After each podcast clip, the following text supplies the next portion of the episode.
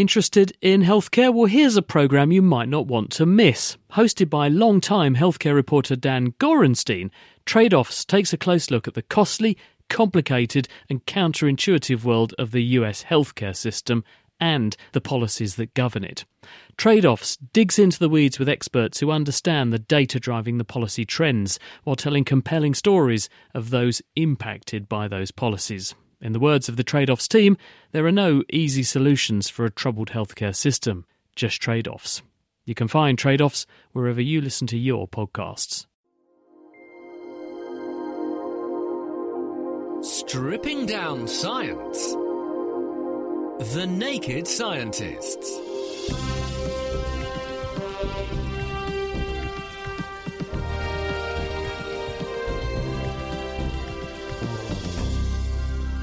Hello, it's Sunday, the 26th of June. Welcome to a special Naked Scientists with me, Ben Valsler. This week, I'm joined by two very special guests from Cambridge University's Medical School, Katrina Stewart and Will Hamilton. They opted to take a break from their medical training and join us at the Naked Scientists for a few weeks. So, what better way to test them out than to have them join me on air? So, guys, what have you got prepared for us today? Well, this week we're looking at pain management. We'll find out how chronic pain can change your life and explore a few ways to put paid to problem pain. And I explore the proteins of pain to find out how new genetic techniques could lead the way to novel painkillers. And in the news, we'll be hearing how a hammock could ensure a sound night's sleep, why TB vaccinations are best given on their own, and how flocking together is costly for pigeons. And if you have any questions or comments about the show, then get in touch. You can tweet at Naked Scientists, write on our Facebook page, that's at thenakedscientist.com slash Facebook, or drop us an email. Our email address is chris at thenakedscientists.com. The Naked Scientists podcast is powered by UK Fast, the UK's best hosting provider. On the web at ukfast.co.uk.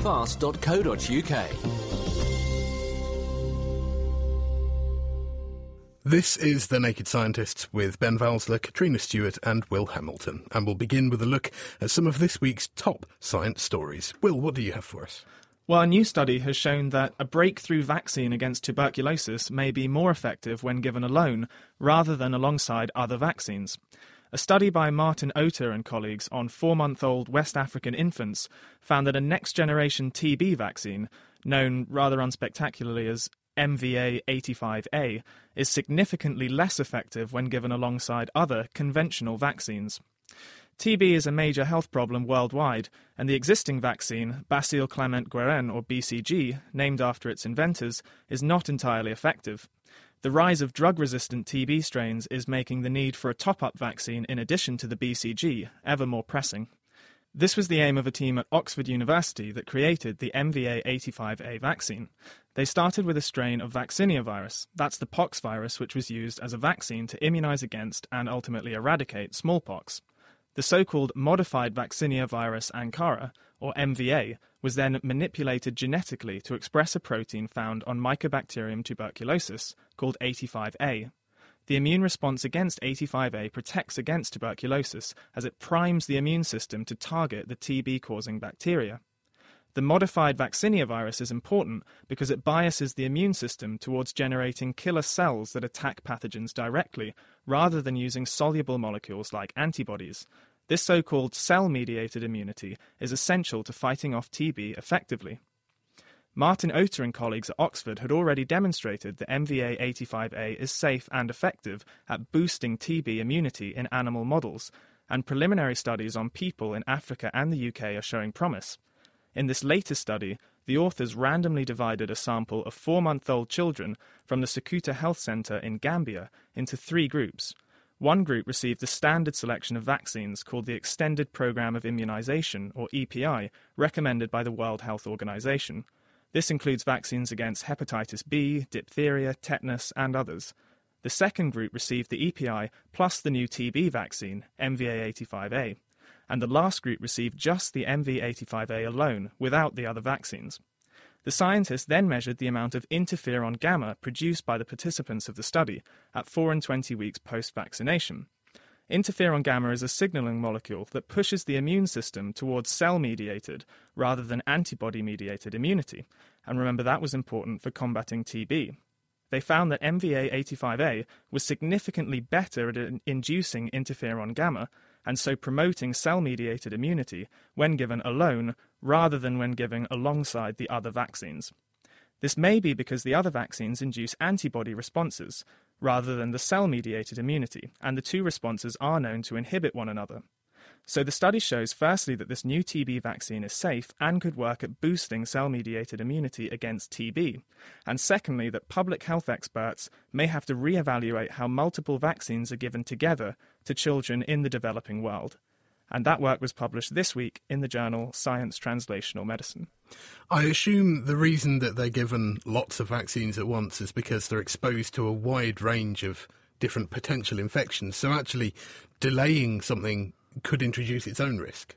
Yeah, and one of the main reasons why they're given at once is purely practical, just because it's very difficult to get people from remote rural communities in many of these countries in the developing world into the clinics to receive the vaccines. And so it would be much better if you could do it all in one go.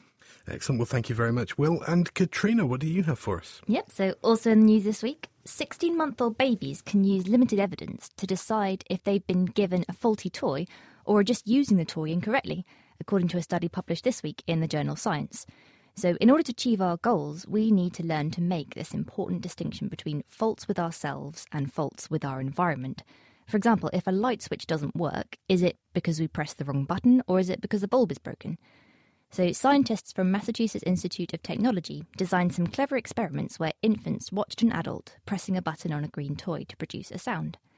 The baby was handed either the green toy or an otherwise identical yellow toy, neither of which worked when the baby pressed the button.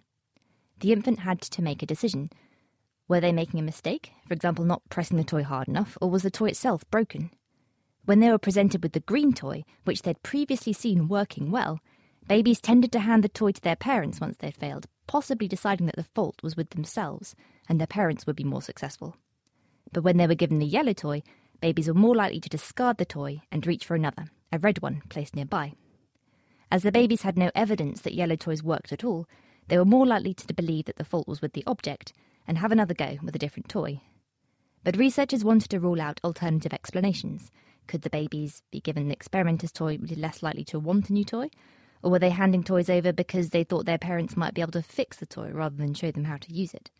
So experimenters showed the babies the green toy again, but this time the babies watched as the same experiments sometimes succeeded and sometimes failed with the toy, suggesting the fault was with the toy itself.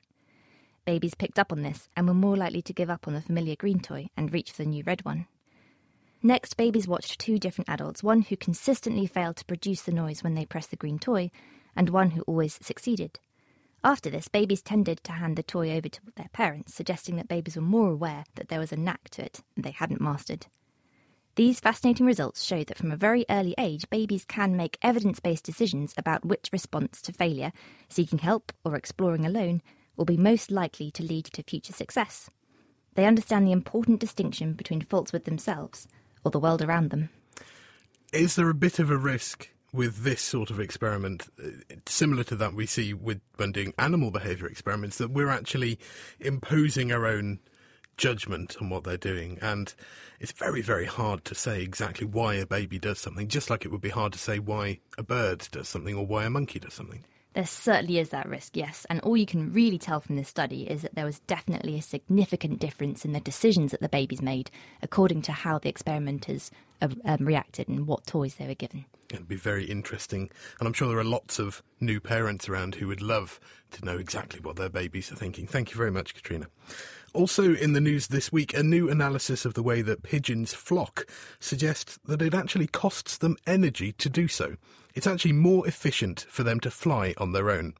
To find out what this could tell us about bird behaviour, I spoke to Dr. Jim Usherwood from the Royal Veterinary College.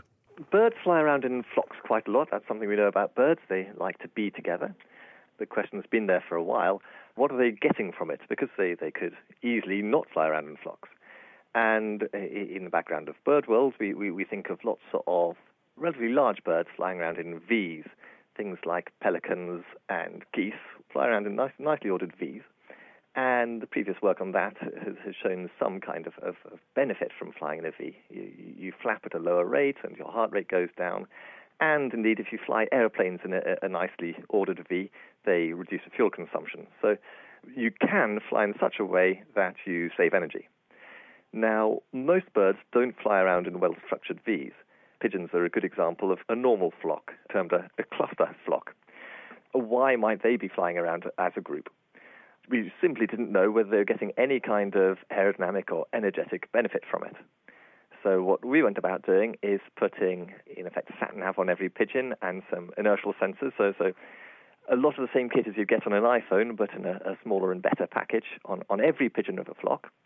Got them to fly around, and then worked out that these birds are probably getting uh, some kind of energetic cost from flying close together, which leaves the biologists in us looking for why on earth would you fly in a flock, and, and we've got to look for different answers for that now. So, what were the conditions under which they were flying? Could they have been flocking in response to something that they saw in the environment? So, this is part of the beauty of these new sensors now.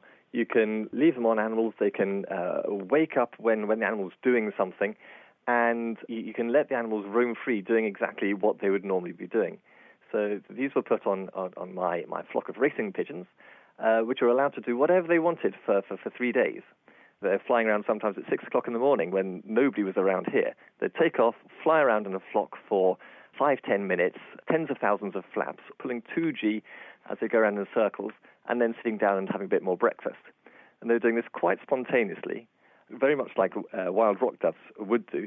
So, yes, these, these are in free flight, but we can take the, the effects of going up and accelerating and going around corners uh, into account because we've got so many flaps. So, how many pigeons were you following, and how many sort of wing beats did you actually manage to capture? So, we wired up up to 20. Not all 20 flew all the time. And then we're talking about a quarter of a million flaps, 400 pigeon kilometers we measured, which is just, just awesome. It's the sort of data volumes that you would just dream of. If you were trying to do this in a wind tunnel, just imagine trying to do that. The other question, of course, is for all of these pigeons, they have a bit of technology strapped to their back that they wouldn't normally have. Is it possible that the way that you're measuring this is actually having an impact? Is that leading to the fact that they need to fly with greater energy? Uh, anything you add to an animal is, is, likely to influence it a bit, especially when it comes to aerodynamics. Uh, a little bump sticking up could do untold things with drag. But having said that, they were flying voluntarily and watching from the ground point of view, they're flying around in a flock like they always do. So we've got no particular reason to think they're doing something completely out of the ordinary. And then whatever the uh, the effect of having a logger on is presumably the same for all of them. And so I don't say it's a huge issue, but of course there's always a push to lighter, smoother, better loggers why are you looking at pigeons in particular when we have other birds that have this glorious V formation or these incredible flocks of starlings that, that seem almost liquid in the air? Why pigeons? Pigeons are, are pretty useful in that they uh, represent typical uh, flocks. They also have the great advantage that they can carry a fair old payload. These pigeons are uh, quite happy to fly carrying a payload of 30 grams, and they come back, so we're not having to bother to telemeter the information off them. We can just walk up to them into the shed, uh, in the shed afterwards, pull out an SD card, and get a gigabyte of data off them, and that makes things a lot easier. And what impact did flying in a flock actually have compared to a bird just flying free on its own away from other birds? It's actually quite a large difference. If you think of a, a pigeon flapping along at 8 hertz, then as it gets into uh, a flock, you go up to 8.1 ish hertz. That doesn't sound much, but if you compare that with how much it changes due to flying uphill, if it's flying uphill at 4 meters a second, that, that, that's a similar kind of change in flap frequency. What advantages do you think there may be in flying in a flock? We always say there's strength in numbers, but then if that strength is counteracted by the fact that you need to put more energy into flight, then it seems that that would be something that would be selected against. Yes, so we, have got the slight issue that they're they're presumably flying in order to take exercise uh, primarily here because they're not going anywhere uh, in these flights. They, they're getting up from their loft, they're screaming around, they're going back for some more breakfast. So is it necessarily a bad thing that they, they flap a bit harder? And, and then the prime thing that people always think of when uh, considering flocks is some kind of protection for, from attack. And the evidence uh, for that are fairly strong in that when there's um, a sparrowhawk or something like that around, they tend to bunch in a, a much tighter flock. So there's probably some advantage of being in a tight flock in terms of being difficult to catch. Is this information only really interesting to biologists? Is it only useful for people studying birds or studying flocks? Well, of course, I'm coming at it from the biologist's end. There's more and more interest in these autonomous or unmanned air vehicles, uh, drones, and flocks of them are becoming more and more useful now. And they're always interested in making things more efficient.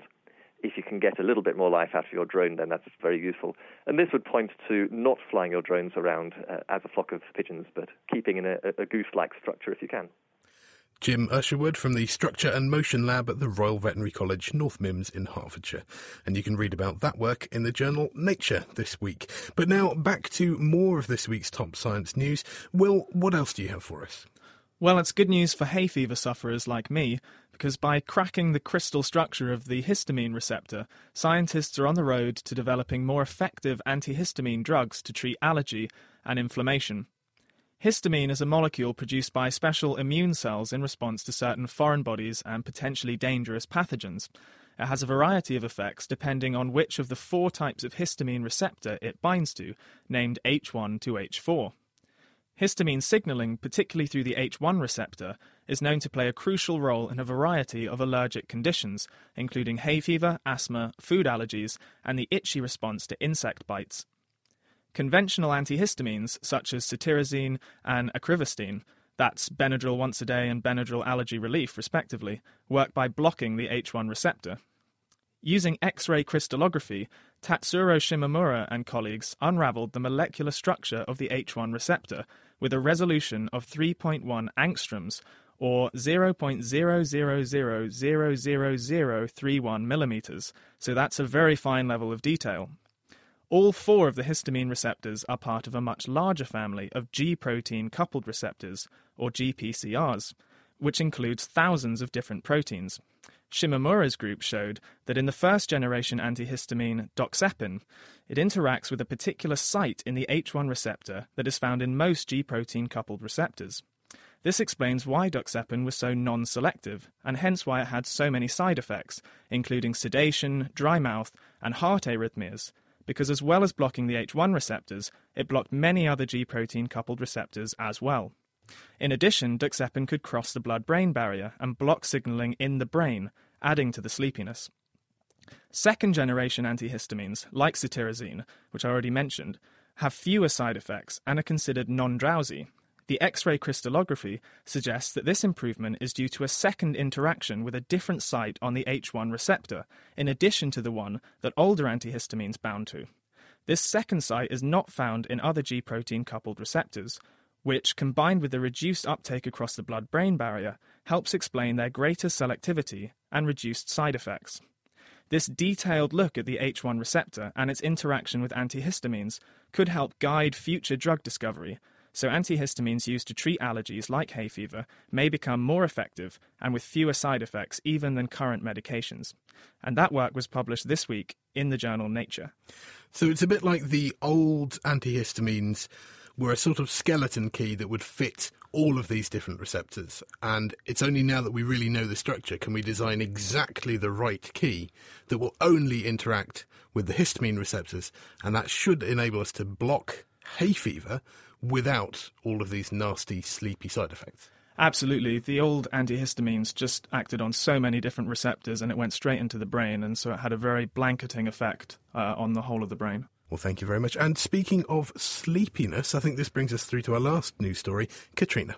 Yes, this week has seen breakthroughs into the mysteries of sleep, helping us understand the ancient tradition of rocking babies to sleep and why we need our shut eye at all. Researchers from France and Switzerland have discovered that the rocking motion found in cradles and hammocks not only lulls people to sleep more quickly than lying still, but also encourages deeper sleep. So they asked volunteers to have a 45 minute nap in their experimental hammock, which was either still or gently rocking, while an electroencephalogram, or EEG, was used to monitor the waves of activity in their brains. The study, published this week in Current Biology, found that the rocking motion helped volunteers fall asleep more quickly, with a shorter period of stage 1 or light sleep. The rocking caused more stage 2 sleep and increased the number of sleep spindles. These are important patterns of brain activity that seem to be needed to refresh our ability to learn after our sleep. So, rocking helps send us to sleep and helps deepen our sleep in an afternoon nap. The next step will be to see if the same thing applies for a full night's sleep and to see if the sleep changes caused by rocking help with learning and memory consolidation. Perhaps rocking beds will soon be standard options in all furniture shops. But why do we need to fall asleep at all? So, also in the news this week, fruit flies have taught us more about the role of sleeping in refreshing our minds so that they can lay down new memories. Researchers publishing in the journal Science used fruit flies that were genetically modified to fall asleep if the temperature rises above 31 degrees centigrade. Armed with this ability to induce sleep on demand, they wanted to investigate the synaptic homeostasis model, the idea that new connections between nerves are continuously formed when an animal is awake, and these are downscaled during sleep to prevent an overload of circuits. They showed that the flies in a socially enriched environment, with exposure to about 90 other flies, formed lots of new connections between their nerves, and this meant that they were unable to lay down long term memories when researchers tried to train them to suppress their mating rituals. But flies that had been socially isolated, on the other hand, forming fewer new connections between their nerves, and later performed well on the long term memory task. But can sleep refresh the brain and abolish the effects of the social enrichment? The researchers used temperature to allow the flies four hours of sleep after their social enrichment, and this did indeed restore the ability of the flies to form new long term memories, supporting the idea that a period of sleep simplifies neural connections and leaves the flies better able to learn.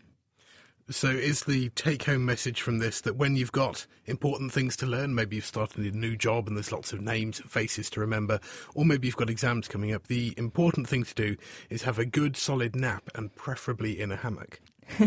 the hammock will help you to have that good solid nap, and the good solid nap should clear your mind and make you more able to lay down new memories. Well, thank you very much. And if you would like to follow up on any of the stories we've covered this week, you can find more information and the references online at thenakedscientists.com slash news. Laying the facts bare. The Naked Scientists. Look us up online at nakedscientists.com. This is The Naked Scientists with me, Ben Valsler, with Katrina Stewart and Will Hamilton. Still to come, we look into new ways to manage and even block problem pain. But now, Wicken Fen National Nature Reserve in Cambridgeshire is one of Europe's most important wetlands. A vast expanse of meadows, sedge and reed beds, it's home to more than 8,000 species of plants, dragonflies and birds. Nick Davies, a professor of behavioural ecology at the University of Cambridge, has been doing fieldwork on cuckoos at Wicken Fen for more than 25 years. They're known as tricksters, cheats, and even parasites. The cuckoo is one of those birds that enthralls nature lovers, and it provides scientists with continual insights into its complex behaviour. Planet Earth podcast presenter Sue Nelson joined Nick beside towering reeds on a windy day on the fens to find out more. The way to find cuckoos on Wicken Fen is to go looking with a stick for reed warblers' nests, because here on the fen, reed warbler is the host that the cuckoo targets. And right here in the reeds, if I just part them with this stick, we can see a reed warbler nest, which is a oh, beautiful oh, yes. cup. That's tiny. It sort of would fit in the palm of my hand. It would, and it's suspended between four new reeds, and it keeps the reed warbler eggs nice and snug, even on a strong windy day like this. If I just tilt the nest slightly, you can see that it contains four reed warbler eggs. So, so far, this nest has avoided the attention of the cuckoo. You're specifically interested in the behaviour of cuckoos, and this seems to be an area that is bringing up more and more new insights every year, it seems. It is. It's been known for a very long time that the, one of the tricks the cuckoo uses is to lay an egg which mimics the host egg. In other words, an egg which looks just like the host egg. Now, there are several subspecies or host races of cuckoos in Europe. The ones that we find here on Wicken Fen are specific to reed warbler hosts, and they're genetically programmed to lay a green egg which matches the green egg of the reed warbler. Now, it's very well known that this egg matching is really important to fool the hosts, and we've shown that by experiment. If you put a model egg of a different colour into a host nest, they'll throw them out. Another form of trickery occurs at the chick stage. When the cuckoo chick hatches out, it throws out of the nest all the host eggs, so it's raised on its own. And here it employs the most wonderful vocal trick. It begs at a fantastic rate, which sounds just like a whole brood of hungry host young. Now, more recently, I read about research that involved hawks as well, and I would never have put cuckoos and hawks in the same sentence. That's right. The tricks I've described so far occur at the egg stage and at the chick stage, and we wondered whether the hosts have got a defence early on to try and thwart the cuckoo from laying in the first place. What we discovered is that if reed warblers see a cuckoo at their nest, they're much more likely to throw out an egg. And we showed that by experiment by presenting them with a stuffed adult cuckoo or a model wooden cuckoo we made out of balsa wood. And if they saw this model close to their nest, they became much more fussy. They were alerted, if you like, to the possibility of parasitism. So the cuckoo's done two things in response. One trick is actually to mimic hawks by having underpart barring and grey plumage and hawk-like behaviour too with a dashing flight. Way we think the cuckoo benefits from looking like a hawk is that the host would then be reluctant to approach this cuckoo or hawk-like object close to their nest. So the cuckoo then has time to slip in and lay without being detected. Now to test whether this cuckoo barring really is the key, we presented our model cuckoos either with barred underparts or with unbarred underparts. And what we showed that is if the model had barred underparts, the reed warbler hosts were much more frightened of it, much more reluctant to approach closely. So actually, the big problem now for the host is that if, if the cuckoos are so secretive, how can they gauge whether they're likely to be in, within a cuckoo area and so likely to be targeted as a host? Well, instead of just relying on their own perception of cuckoo activity, what we've discovered is that the reed warblers also listen out for their neighbours' responses to cuckoos. So it's a bit like a neighbourhood watch system. Whenever a reed warbler sees a cuckoo in its territory, it mobs with a rasping sound, a sort of skrrr call. And as soon as this rasping call takes place, all the neighbours will quickly come over to see what's going on. And you can see the reeds twitching as the neighbours fly often 20, 30 metres to come and have a look at the source of all this alarming. Well, we've shown by experiment that if they see neighbours mobbing a cuckoo, then they up their defences at their own nests. So the cuckoo's really got a double reason for being secretive. Professor Nick Davies from the University of Cambridge talking to Sue Nelson at Wicken Fen. And you can hear an extended version of that interview on the Planet Earth podcast. Find that at thenakedscientists.com slash planet Earth. And this week's focus is on chronic pain and the challenges it presents to healthcare practitioners. It's estimated that 7.5 million people suffer from chronic pain in the UK alone. A survey published in the European Journal of Pain in 2006 on over 46,000 people in 15 countries found that nearly a fifth of all adults had suffered from pain for six months or more. Combined with the fact that it can be very difficult to find effective treatments, chronic pain is a major problem facing healthcare systems, like the British National Health Service. I travelled to the pain management unit at Ipswich Hospital to speak with Carol Ratcliffe, a retired nurse who has suffered chronic back pain for over 20 years, and with Dr. Mike Bailey, the consultant anaesthetist and expert in pain management who is now treating Carol, to find out about chronic pain at the front line of hospital work.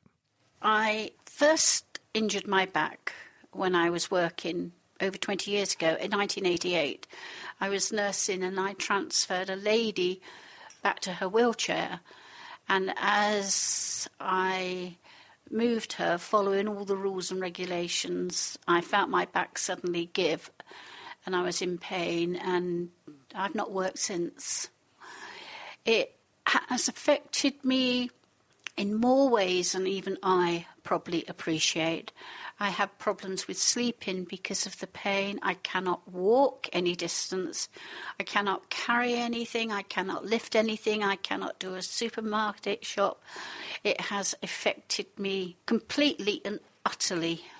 That was Carol Ratcliffe, and she's receiving treatment from Dr. Mike Bailey, a consultant anaesthetist at the Pain Management Unit in Ipswich Hospital. Well, Carol's pain is complex and it's being treated in a number of ways.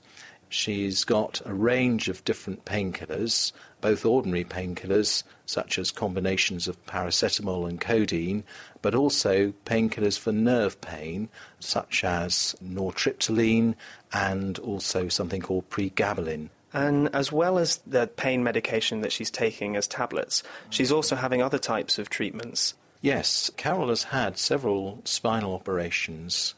Principally, we do these for patients who've had nerve pain, usually in the legs, coming from problems in the lower back. So the surgeons will remove the obstruction to the nerve pathway and hopefully relieve the pain. Carol has had several of those episodes, but sadly, like some people, she has still got nerve pain in her legs from the scarring of the nerves from the original problem in a small number of patients in that sad situation with remaining nerve pain after spinal surgery, we can implant special electrodes to stimulate the spinal cord. What that does is it causes a tingling feeling in the area of the pain and actually relieves the pain by modulating or uh, altering the way in which the nerve messages are sent from the painful legs up towards the brain. How does that actually block the pain? How does that electrical signal work? What we have been working on for the last 50 years now is something called the gate control theory of pain. This was discovered by two scientists in the last century, Patrick Wall, a neurophysiologist and anatomist, and Ron Melzack, who was a psychologist. What they noticed is that people could get very severe injuries and feel very little pain, or conversely, even very minor injuries or apparently healed injuries could still cause a lot of pain. So they said there must be something that influences the pain. They proposed that there was a so called gate in the spinal cord in the pathway from the periphery up towards the brain and we know that in the synapses or junctions between the nerves on that pathway, there are chances to change the way in which the pain messages are transmitted, and we call that a gate. Now we know that certain things can close that gate, and some descending nerve messages down the pathway from higher up in the spinal cord are capable of closing the gate in the nerve pathway, and that's, I think, what the electrical stimulation does. We can use other kinds of electrical stimulation, such as a transcutaneous nerve stimulator or TENS machine, and that's where we place electrodes on the outer part of the nervous system, on the arm or the leg, but that's not so effective. And of course, some of the painkillers which we use for nerve pain also act on the spinal pathways. And a good example of that is amitriptyline, an old fashioned antidepressant, but it's also very effective for pain. So, how effective are all of these treatments at dealing with pain? Do they actually work? You can never guarantee anything 100%. If we're looking at analgesics or painkillers, you can look at numbers needed to treat. In other words, how many patients would you need to give that medication to in order to achieve one satisfied patient? Now, even for very good painkillers, you would need to treat something like two to three patients in order to get a satisfied customer. And even the more sophisticated treatments like spinal cord stimulation don't have a 100% record by any means. And there are always side effects for all these treatments. So, pain is normally thought of as a kind of short term response, someone bangs their foot and they get pain. So, why is it that in some cases, as with Carol, she had an injury that hurt her back, but then the pain has carried on and it never went away properly? One of the reasons is that nerves do not recover well from injury and they don't heal up like normal tissues, so they will often go on being irritable almost for life if they've been badly injured. The other thing is that we don't completely understand all the reasons, but we know that the nervous system sometimes gets a sort of pain memory which can go on causing trouble for years and years. The nervous system is not a static system like the wiring in our house or even in a computer. It's constantly changing.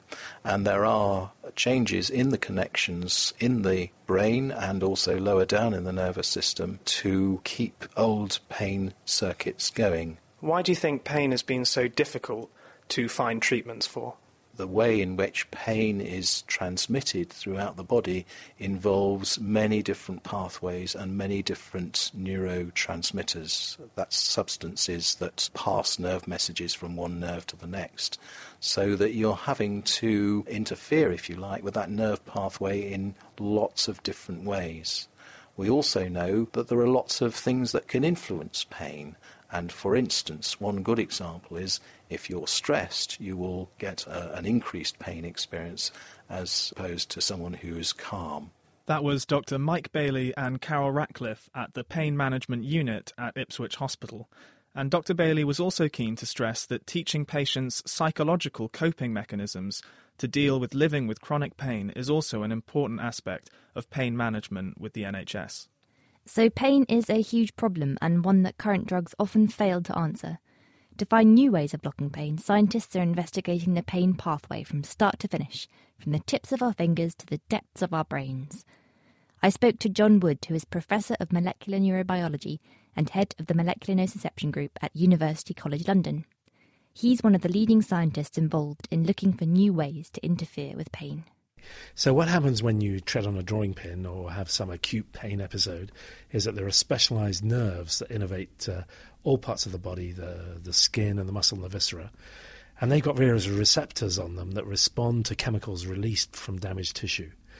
So, what will happen is that you'll damage the skin, and then some chemicals will activate these sensory nerves, and they'll then send an electrical signal into the spinal cord, which will activate further neurons up into the forebrain, the cortex, where pain will eventually be perceived. So scientists are beginning to understand the processes involved in sensing pain, but we're still far from conquering this unpleasant sensation with drugs. It's true that um, we're still dependent upon drugs that have been around for uh, really many centuries. Uh, opioid drugs and uh, non steroidal anti inflammatory drugs, aspirin like drugs, are the mainstays but in the main, we're limited by the side effect problems of, of a number of quite potent drugs. And uh, there are, I think the estimate is something like 6% of the population are suffering from some f- quite severe ongoing chronic pain, which isn't adequately treated at the moment. So that translates into two or three million people in the United Kingdom uh, are very poorly treated for ongoing pain as, as we speak. But this may be about to change. New advances in techniques to analyse people's genetics may hold the key. Yeah, that's true. It's been uh, quite wonderful, uh, the payoff that's come from sequencing the human genome. It's now possible to uh, get the complete sequence of all the DNA that encodes proteins in a person for about a thousand pounds. And uh, it's become terribly straightforward to map mutations which may underlie various pathological conditions, in- including unusual pain states. So we've been looking around for people with extreme pain syndromes that are heritable, uh, families which have got uh, either a loss or gain of uh, pain syndromes. And we can then find genes that are obviously significant in terms of normal pain sensation by identifying the, the mutations that underlie these kind of pain conditions. So, in order to block pain with effective drugs, we'll need to understand the proteins needed for pain sensation. Genetic studies of people that have a loss of pain sensation have highlighted two different sets of proteins. One, trophic factors, which are proteins that are involved in the development of the sensory nerves as one is growing up and even in utero. And a second set of proteins are the ion channels that are responsible for the electrical signaling that goes on in these uh, cells, which is responsible for sending information into the brain that tissue damage has occurred. So the two best examples in this area are the TrkA receptor, which is a, a, trophic factor receptor, where you have a mutation in that that stops it working. You don't have any sensory nerves, and SCN9A, the uh, the ion channel, which is responsible for uh, electrical signaling, particularly in those damaged sensing neurons that cause you to feel pain. Studying people with rare genetic conditions that cause abnormal pain sensation may provide scientists with the information that they need to treat people with any type of pain. Probably the best example comes from a research group in Cambridge led by uh, Professor Geoffrey Woods, and he found a gene called SCN9A, which is lost in various families that are pain free. So, this uh, SCN9A gene makes a protein which is called a sodium channel, And this is responsible for electrical signaling in the sensory nerves that we were discussing earlier. So, what you can now do is you can take this protein, uh, you can make it in cells, and you can then screen drugs that block its activity. And this is what Big Pharma, uh, the major pharmaceutical companies, have been doing over the last five years or so. And uh, fortunately, there do seem to be some quite potent new drugs coming out that block uh, this gene product and which are effective pain-killing drugs. So this is, you know, this is hugely uh, exciting. And over the next five to seven years, we hope that some of these compounds will become available in the clinic and uh, will actually be useful additions to the present set of drugs that we can use to treat pain. So, the gene identified by Geoffrey Woods' lab is a great example of a potential drug target. Well, SCN9A is a very interesting gene because it's been linked to both uh, loss of pain sensation and, uh, in some unusual syndromes, to people that have ongoing pain. And when the uh, gene is sequenced, so we find out what it actually does and the, how it's working, we find that um, it encodes a protein that's involved in electrical signaling. The people that uh, suffer ongoing pain as a result of mutations in this gene have a hyperactive protein which sends electrical signals into the brain at a very uh, high frequency in response to fairly low level damaging stimuli. Whereas people that have got a loss of function of this uh, uh, protein, so that it doesn't work at all, are unable to feel a- any pain at all. And interestingly, they also can't smell because this protein also has a role to play uh, in olfactory epithelia. But this, of course, gives us a wonderful uh, clue into uh, a potential route to developing new pain-killing drugs that act on this gene product. Every day, scientists are stepping closer to conquering pain, but John Wood offers a word of caution. Pain is uh, both a friend and a foe in a sense because if you're born a, with a pain free condition, you, you have terrible problems injuring yourself all the time. So, pain does teach us to protect ourselves, and we don't really want to abolish chronic pain, uh, acute pain. Uh, what we really want to do is to normalize pain thresholds so that people with things like rheumatoid arthritis or osteoarthritis just have normal levels of pain and uh, are able to sense damaging stimuli. But don't have that ongoing chronic pain which makes their lives a misery. So we're making progress both in immunology and in sensory neurobiology and understanding these kind of mechanisms. And I'm, I'm really actually very optimistic that new drugs will be coming through in the next few years that will treat these conditions relatively effectively. That was Professor John Wood from University College London. Distilling the best science. The Naked Scientists. This is The Naked Scientist with Ben Valsler, Katrina Stewart, and Will Hamilton.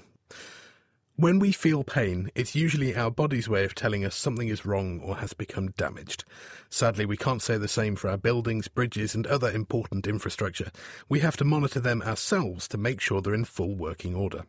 But now, there may be some ways in which bridges can tell us when something's wrong, as Meera and Dave found out. For this week's Naked Engineering, Dave and I are five metres above the ground on a bridge that's not really bridging anything.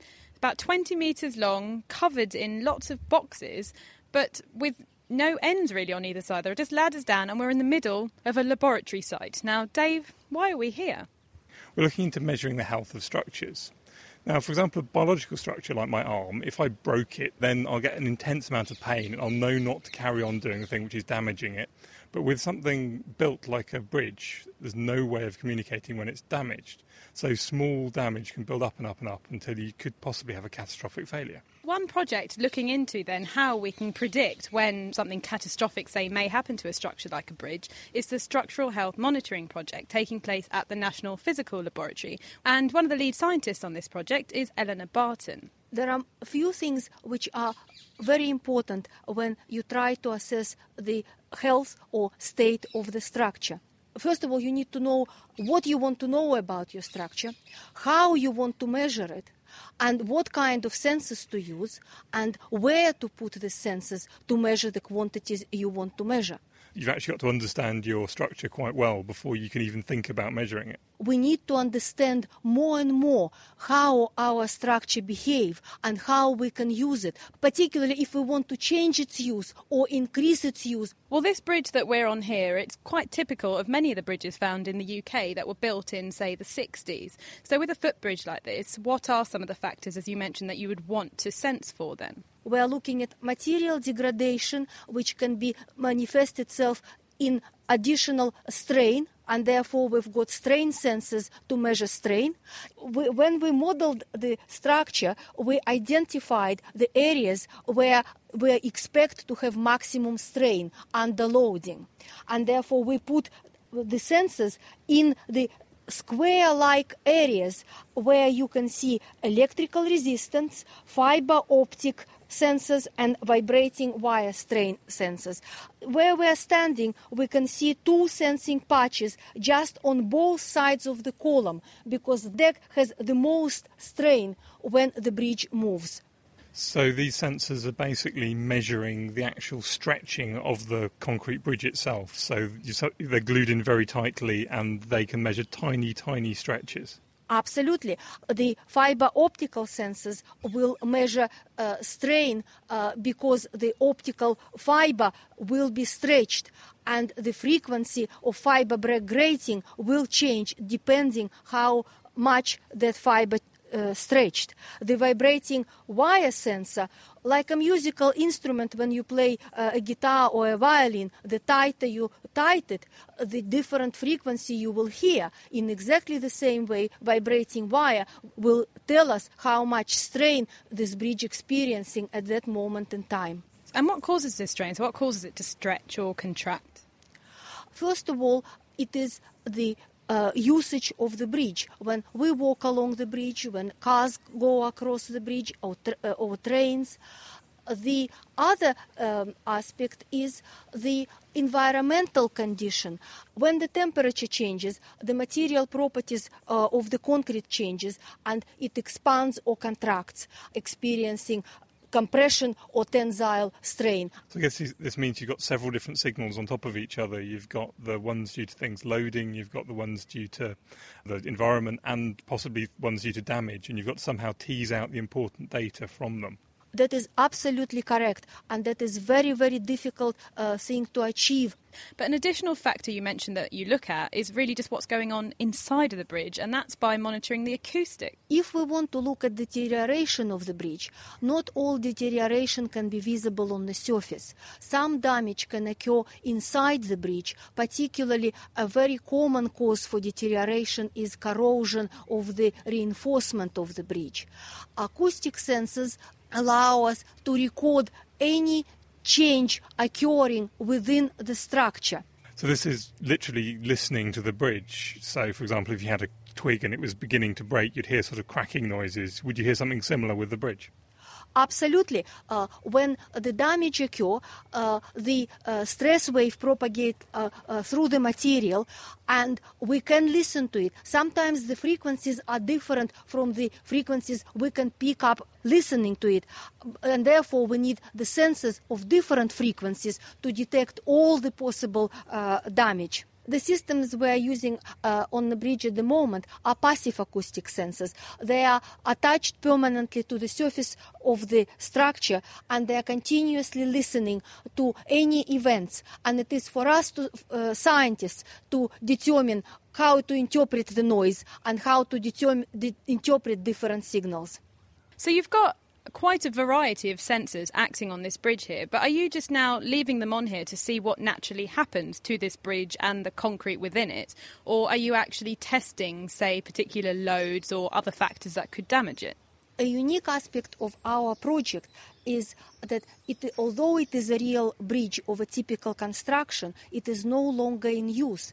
And that's why we subject it to uh, accelerated damage and damage repair cycles to uh, test how different systems respond to known level of damage. We introduce well-defined damage uh, by removing concrete, cutting through the rebars, and we want to assess how different monitoring technologies detect various levels of damage and how we can interpret the signal and relate to the damage if the cause of damage is unknown. So, having monitored then all of this and knowing perhaps the effects of different traffic loads or what potentially earthquakes, what is it hoped then the applications would be? Is it the case where this whole group of sensors will be found on every bridge in the UK? Certainly not. There are far too many bridges. But what would uh, allow us to do is that we can rank the existing bridges and we can see what would be the optimal combination of sensors for different tasks it is finding the right solution for any possible application in the future. And that is why our project is a collaborative project between uh, more than 40 different companies and organizations to investigate how we can provide the reliable, safe infrastructure for the future generations at minimum cost and with maximum sustainability. Meera Senthilingam and Dave Ansell speaking to Elena Barton at the National Physical Laboratory in Teddington. You're listening to The Naked Scientists with Ben Valsler, Katrina Stewart, and Will Hamilton. Still to come, we're joined by Diana O'Carroll, who finds out why we have a spare copy of some organs in our question of the week. But first, we have a few questions from the audience. So, Will, Katrina, let's see what you make of these. First of all, Paul Anderson writes in to ask Can types of pain be related to specific organs or diseases? What do you think? Well, there's actually a whole different range of types of pain that are associated with different diseases and with different organs. And as medical students, Katrina and I have learned about a whole range of these different pains, and we've had to learn about how they relate to disease so that we can diagnose what's wrong. And so, first of all, you have to think about where the pain is. So, for example, chest pain might be due to the heart, or the lungs, or the digestive tract, which are all in that kind of region. Then we consider the character of the pain, so what the pain feels like to the patient. So, for example, pain due to heart problems is often described as being crushing, like a heavy person sitting on their chest, whereas a sharp stabbing pain in the chest, particularly if it worsens when the person breathes in, would be more likely to be associated with the lungs.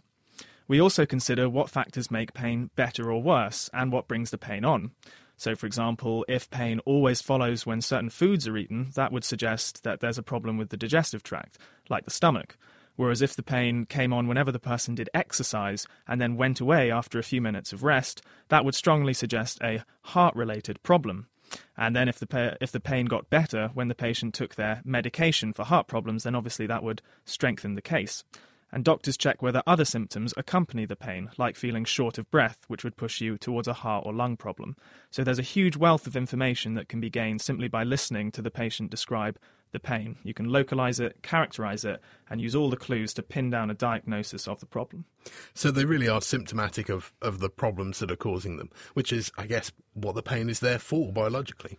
Absolutely. Although one thing that we're always taught is that patients don't read the textbooks, so they won't necessarily describe it with the right words.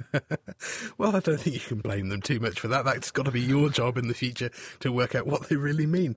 Um, so, moving on from the pain itself to a way to stop the pain, Adrian Lisecki has written in to ask how morphine actually works to kill pain off. Katrina, what do you think? Yeah, well, morphine is one of the most famous painkillers, and it's an opioid drug, which means it's a cousin of the ancient drug opium, which has been used socially and in medicine for thousands of years.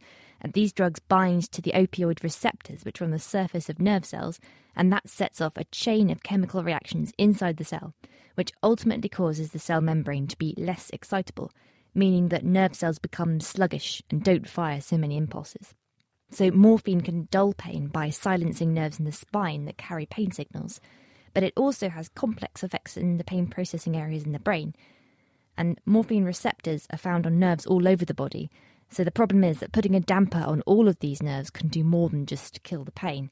So, to take one example, the nerves that supply the muscles in the gut are slowed down by morphine, causing constipation, and then all the other side effects are due to sluggish nerves, basically. So this is why people who are on morphine for long terms need to find other alternatives, not to mention, of course, the fact that it's really very addictive. Exactly, exactly. Probably got time for maybe one or two more. Um, we've had a question from Doug. He wants to know how migraines are managed medically. Now, migraines are debilitating, they're a horrendous experience. Katrina, maybe you could let us know how to treat them. Yeah, well, classic painkillers, um, things like ibuprofen, aspirin, paracetamol, they can help dull the pain of migraines just like any other pain, but for many people, these drug, drugs really aren't enough. So, a really odd selection of drugs have been shown to help prevent migraines in the first place, actually. Things like um, beta blockers, which are generally used to prevent heart attacks and lower blood pressure, um, anticonvulsant drugs, and even some antidepressants. So, how these drugs help is a bit of a mystery in some cases. Um, many migraine sufferers still have to go to great lengths to avoid their migraine triggers. So, going back to the ways that pain is treated, we've heard how morphine works to treat pain, but what about a more common drug, aspirin? Will, how does aspirin actually work, and how does it differ from the other over the counter drugs, ibuprofen and paracetamol? So, aspirin works by inhibiting the pr- production of certain molecules called prostaglandins, and these are responsible for promoting inflammation, swelling, and pain in areas of the body that have been damaged.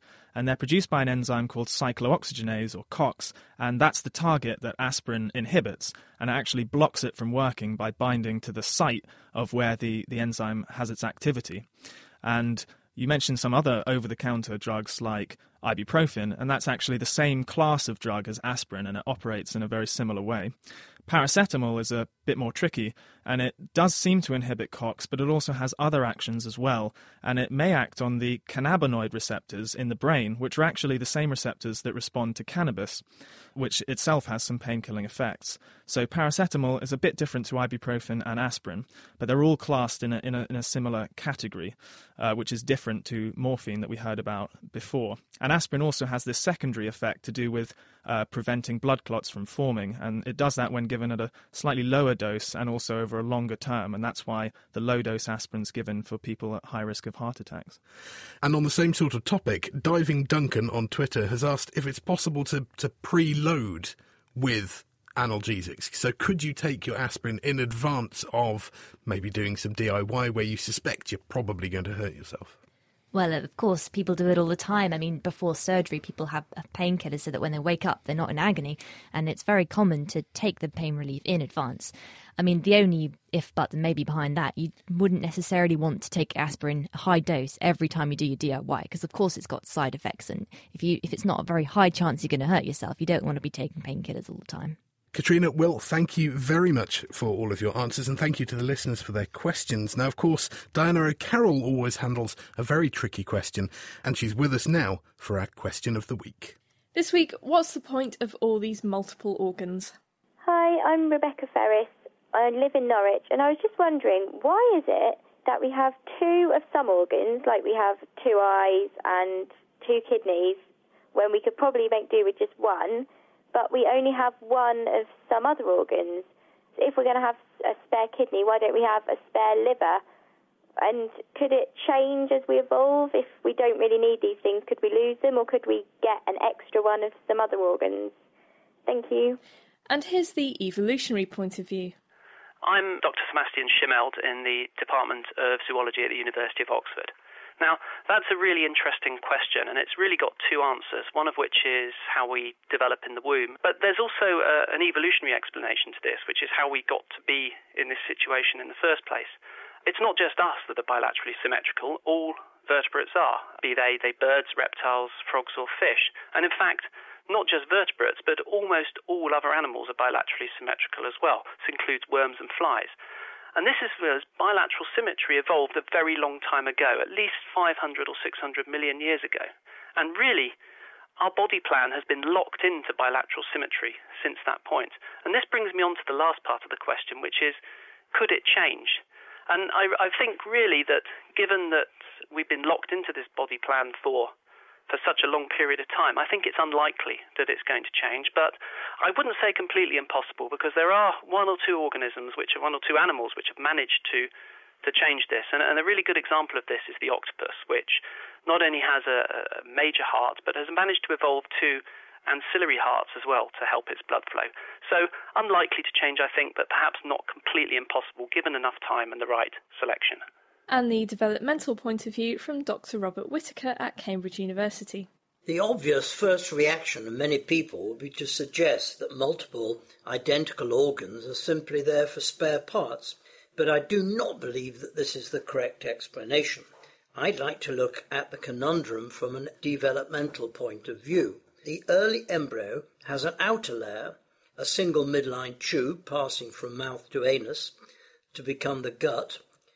From the single and simple midline tube is developed the intestines, but many other organs develop from it by a system of budding from the tube. Such organs include the lungs, the liver, the pancreas, and whether these become a single organ or two organs depends on whether the bud that grows from the tube stays as a single bud or divides to give more than one.